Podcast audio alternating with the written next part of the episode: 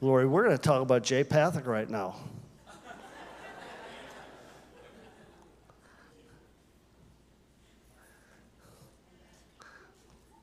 Here I am. Okay, good, good, good. You're taking a break. You're, you're refreshed. Now you're ready. So, what we're going to do now is listen to a message that has been prepared by the National Executive Director of the Vineyard. His name is Jay Pathak, and uh, it, it is this being Pentecost Sunday. They've distributed this message to vineyards across the country. So there are hundreds of vineyards across the country and vineyards around the world that are joining us today in celebrating uh, the uh, day of Pentecost and, and taking in Jay's message. So, just to tell you a little bit about Jay, he's a Buckeye.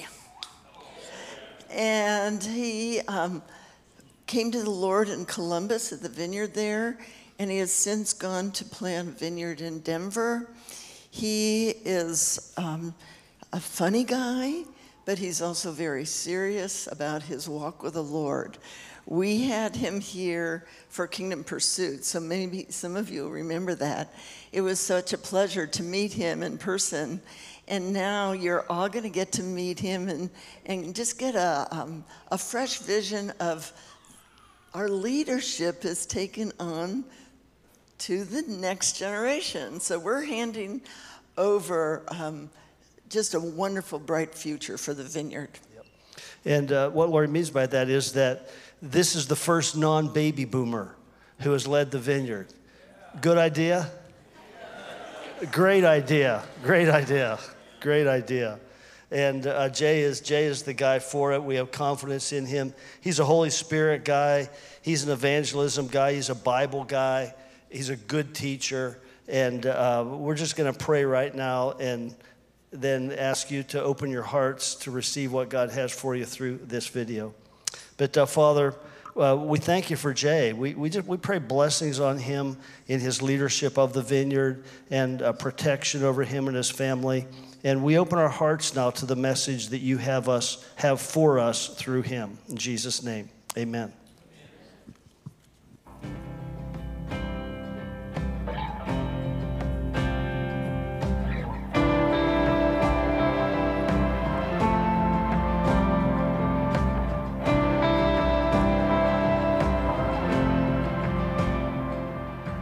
Hey everybody, Jay Pathak here. I'm the National Director for Vineyard USA, and it's Pentecost Sunday. So I'm really excited to share with you there's hundreds of vineyard churches all over the country that are taking this day to think about Pentecost.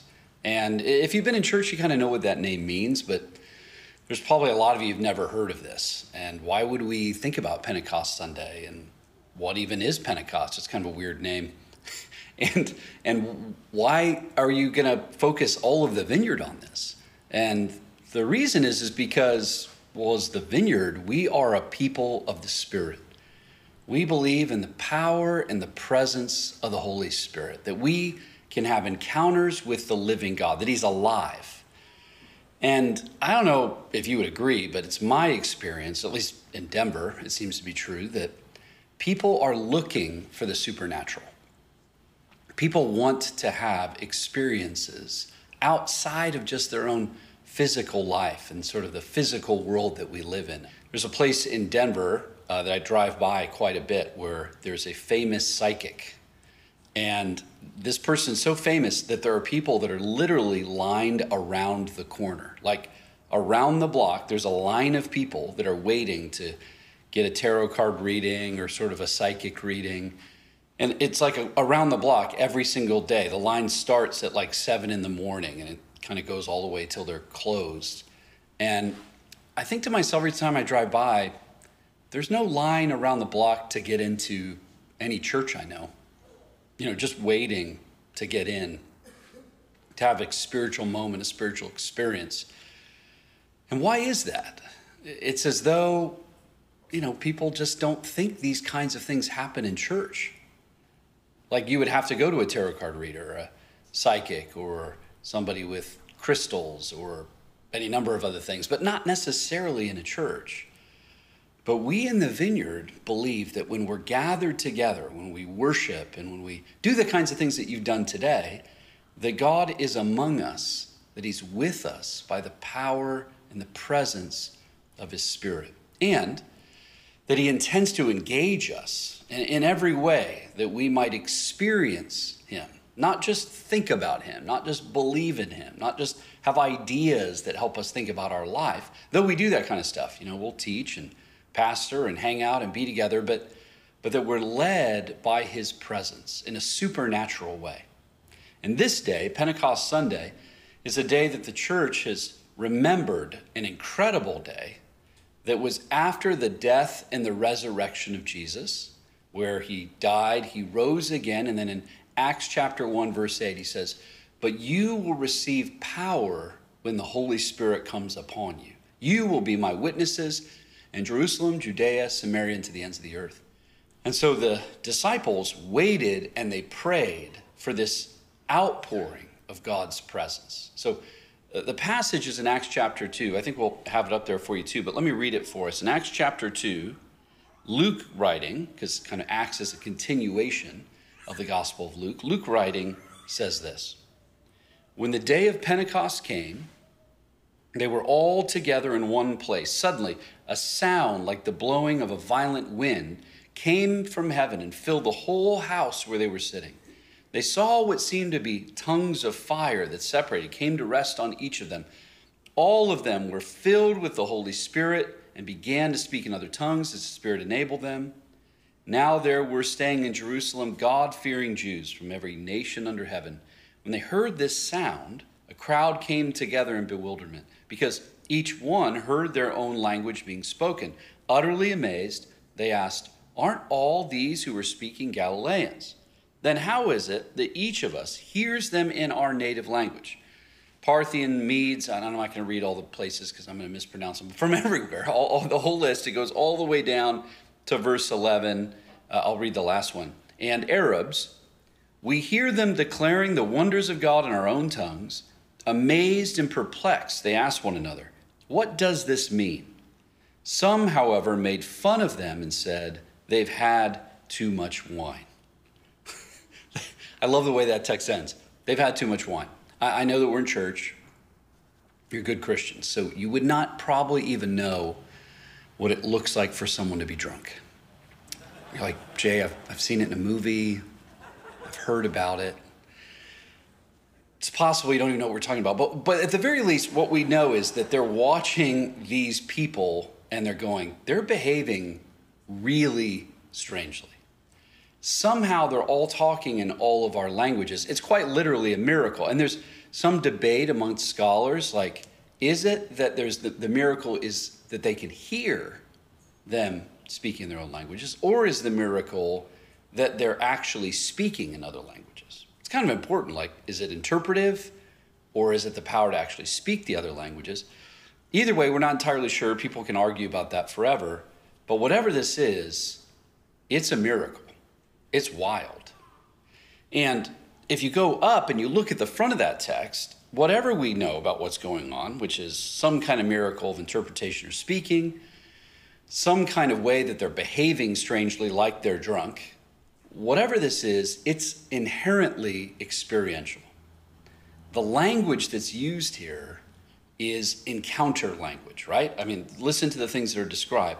They see something that looks like tongues of fire. So it's visible, they can see it. They hear something that sounds like wind. So even this text, it says they all came running because they heard the sound. The question is, what was the sound? Is it the wind itself? Is it uh, hearing all these people shouting out in other languages? We're not sure. The commentators argue about that. But whatever it is, this encounter with God is heard as wind. They feel something. You know, there's something happening in their affect and, and the way that they're experiencing this. And this is consistent throughout the scriptures. Throughout the scriptures, when people experience God, and specifically the Holy Spirit, the language that's used is things that are seen, felt, heard. Uh, the Holy Spirit is often described either in terms of fire, water, wind, Each of these descriptions necessitates an encounter, an experience with your senses, something that's seen, heard, or felt. So, this kind of crazy experience does something to them. And all of a sudden, we have Peter preach a message. I don't have time to read the entire passage. You can read it on your own if you want, but he preaches a message. In this message, he preaches about how this moment, this experience that they're having, where the presence and the power of the Spirit is poured out, is a fulfillment of what prophets had said hundreds of years earlier. Specifically, the prophet Joel that says uh, that one day God will pour out his Spirit and people will hear from God and they will speak words from God and that old men will dream dreams, young men will see visions. And he uses this passage and he says, So here's the deal, guys. You're standing in a miraculous moment that God told you about a long time ago. And you should give your life to Jesus Christ because here's, here's what this proves. Here's what this moment with the Holy Spirit proves that God came in the person of Jesus. He died, he rose again, and now he's pouring out his spirit. Now, this is not a small thought. Um, I don't know if you've had somebody die recently, or if you've had somebody near you get a terminal diagnosis. I mean, the fact of the matter is, I mean, I can say something definitively about you right now, and that is this you are going to die. Every single one of us is going to die. Uh, actually, it's worse than that. Right now, you are dying question is just how quickly you're dying. You're dying right now. Right now, as you're breathing, you're a breath closer to dying. It, your heart is a heartbeat closer to dying. Your body proves this to you. Like you're decaying, aren't you? You know, your knees feel a little different than they did. Not that. Some of you are young. You're going, no, I feel great. I'm getting stronger. You will. You won't. It's it's coming. It, your your body. You know, there's hair will grow out of your ears. All kinds of things demonstrate that the world around you, including you, is decaying. You are dying. And death is the biggest obstacle. It's the thing that we most have to contend with. It's the thing we most fear. Here's the crazy message of Peter, and that it runs through the story Jesus has pierced through the veil of death. And that should give us great encouragement. It means that you can follow Jesus. Even through death, you can have hope, you can have life. And, and listen, it's worth pausing right now to just talk to you. If you're not sure if you have a life with Jesus, uh, here, here's the great news God made a way for you to have life with Him that you would never have to be afraid of anything, even death, because God came and He reached for you. Uh, this is where the life that we have in Jesus stands apart from every other religious system. Every other religious system says you got to do this and not do that. And if you just subscribe to this and you don't subscribe to that, then you're sort of in with God. But here, here's the message that we find in the scriptures, even in Peter's little speech here at Pentecost, which is this you will never reach to God. Like, there's no way to try to be good enough, to try hard enough. God reached to you in the person of Jesus Christ. Your arms were not long enough to reach to him, but his were long enough to reach to you. And here's the question here's the challenge for each of us that each of us has to consider is this. For most people, they think that the dividing line in life with God is between good and bad. Am I a good person? Am I a bad person? Here's what the scriptures say. The scriptures say really clearly no, that's not the right dividing line. It's all bad people. Like, however bad you think you are, it is so much worse than you know. And no matter how good you think certain people are, they are way worse than they show you. I mean, amen, married people, right? You, you know, you know who your spouse is. You know the flaws that no one else knows. All the more true then, a holy God who is perfect and loving, how much more in the light of his brilliance do your flaws show?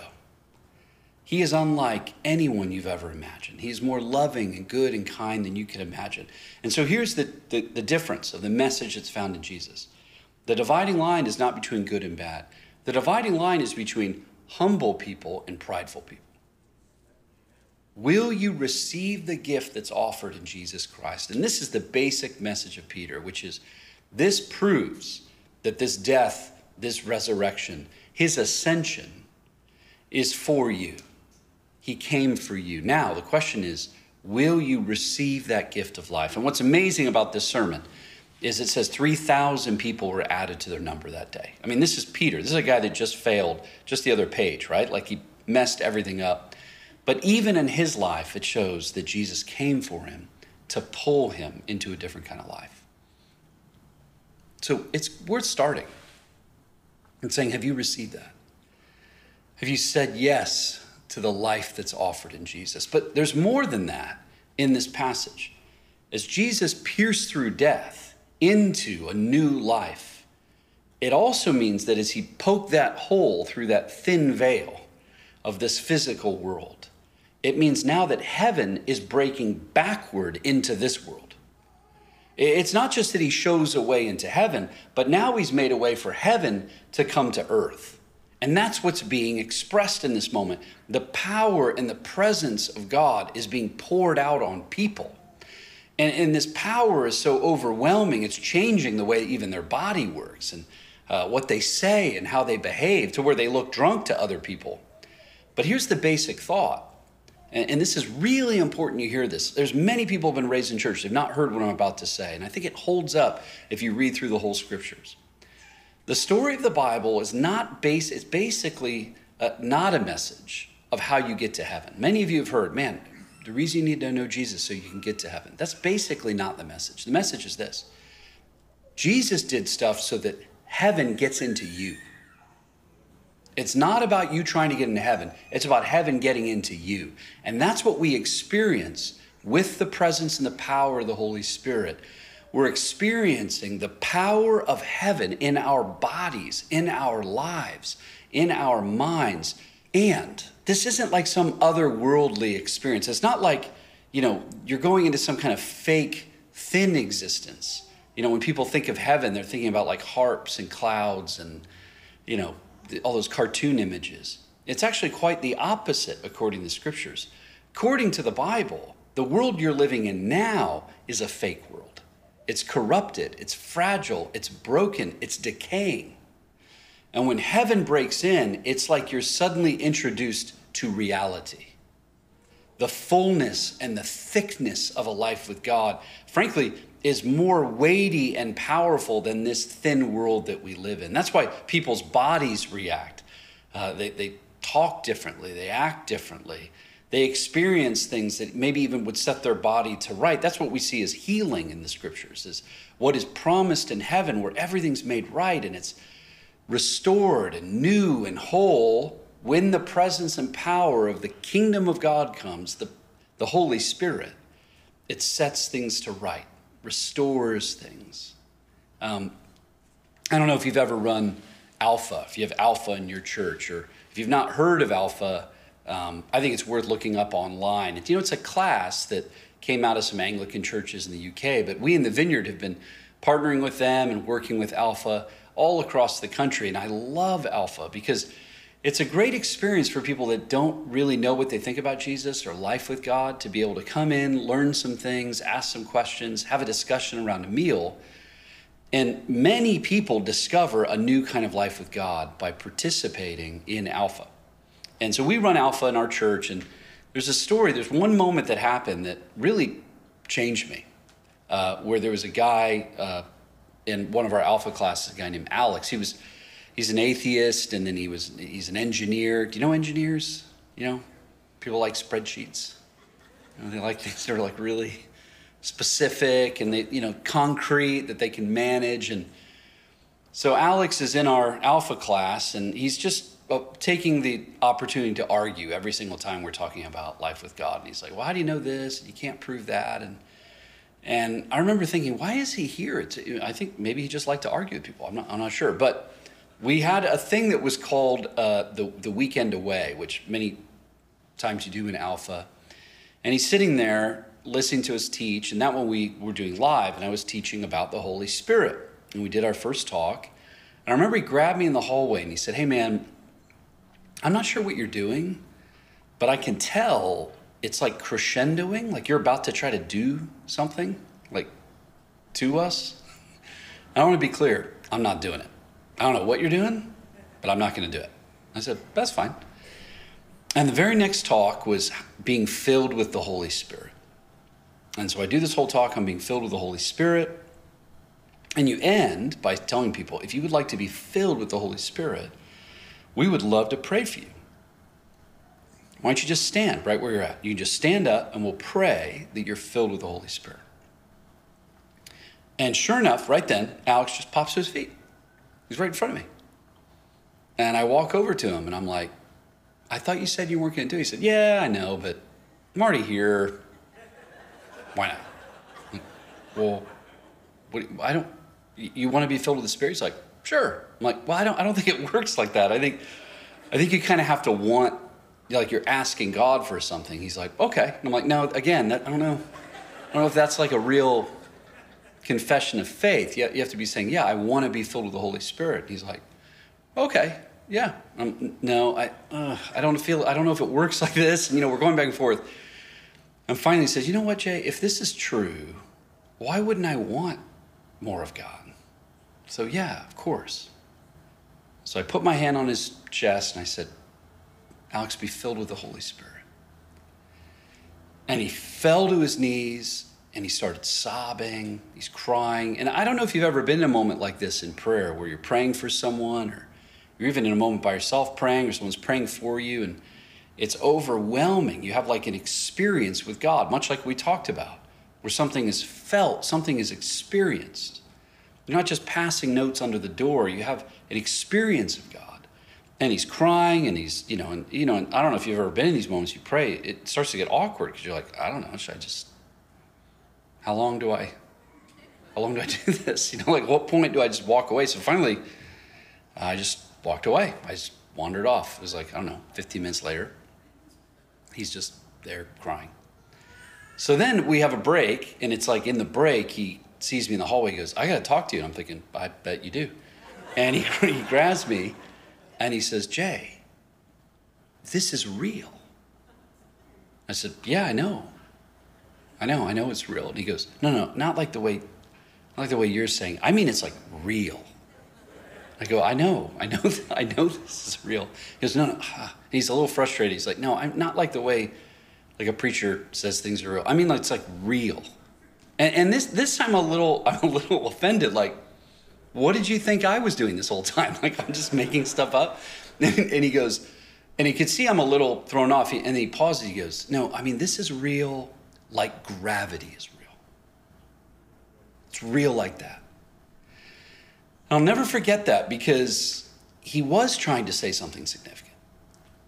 You know, he was living in a world we said, okay, I do all my normal life, and then there's this sort of spiritual, moral stuff you try to tell me about with Jesus and dying and stuff that's really far from me. But, Jay, this thing, this life that we have with God, this life that Jesus has given us is as real or maybe more real than gravity. And I, I want to say the scriptures make a really clear case that that's true. There's some of you that, you know, you maybe believe the right things. You've maybe said the right things or tried to do the right things. You even find yourself in church, but you kind of think, yeah, I mean, I, but then I go and do my real life. This is kind of this thin, churchy thing, but then, then you have to do your real life. And what Alex was saying is what the scriptures say is true is that no, this life that we have with God is real like gravity is real. Actually, it's more real than that because this life that we have with God will extend past even your death. This life we have with God will change and transform and make all things new again. So, I guess the question that you have to answer, which I can't answer for you, is how much reality do you really want? how much of life with God do you really want? A.W. Tozer, who is a great theologian, thinker, preacher, he had a question he would ask when he talks about the Holy Spirit. I think it's a really good question. He would ask, Do you want to be possessed by the Holy Spirit? Do you want to be possessed by the Holy Spirit? It's kind of a strange term, isn't it? I mean, if I said instead, just like this Would you like to be possessed? I think, I think each one of you would go, No. because when we say possessed, we automatically think of evil, don't we? You think of some dark movie you've seen, some, you know, where some somebody's their heads i mean again i know you're christians so you probably never seen anything like this but your their head spins around and they shoot like green liquid out of their mouth or whatever right? I mean there's always some little girl involved in these movies. I don't know why. But anyway like like there's this those are the images that you know and it's kind of darkly lit maybe a strobe light or something that's what you think of when you think of possession and what, what do we mean when we think about demonic possession or possessed by evil what we mean is some kind of force some kind of personal force that's evil inhabits maybe your body, your mind, changes your personality and the way that you think and the way that you feel. That's what it means to have evil possess you. Tozer's question is really relevant because what he's saying is in the same way evil can possess you, don't you believe that good can? That the scriptures talk about being filled with the Holy Spirit and what it means to be filled with the Holy Spirit is to have God's presence overwhelm you, alter your personality, change how you think, change, like even maybe how you might talk or feel, experience others in the world around you. And Tozer says, you know, many people, they want enough of the Holy Spirit to just sort of make it through life. But he says, but do you want to be possessed by the Holy Spirit? Uh, we don't have time to look at it, but you can look at it later in Ephesians chapter 5. Paul says, don't get drunk with wine. You know, don't do these other things that people do instead, because that's a way of feeling filled, of being influenced. He says, instead, be filled with the Holy Spirit. Speak to one another in spiritual ways, like sing songs and hymns. Uh, with gladness in your heart, connect to one another and ask that you might be filled, immersed, overwhelmed by the presence of the Holy Spirit. And he, and he effectively says the, the verb form he uses there is be filled and keep on being filled with the Holy Spirit. So I ask you again do you want to be possessed by the Holy Spirit?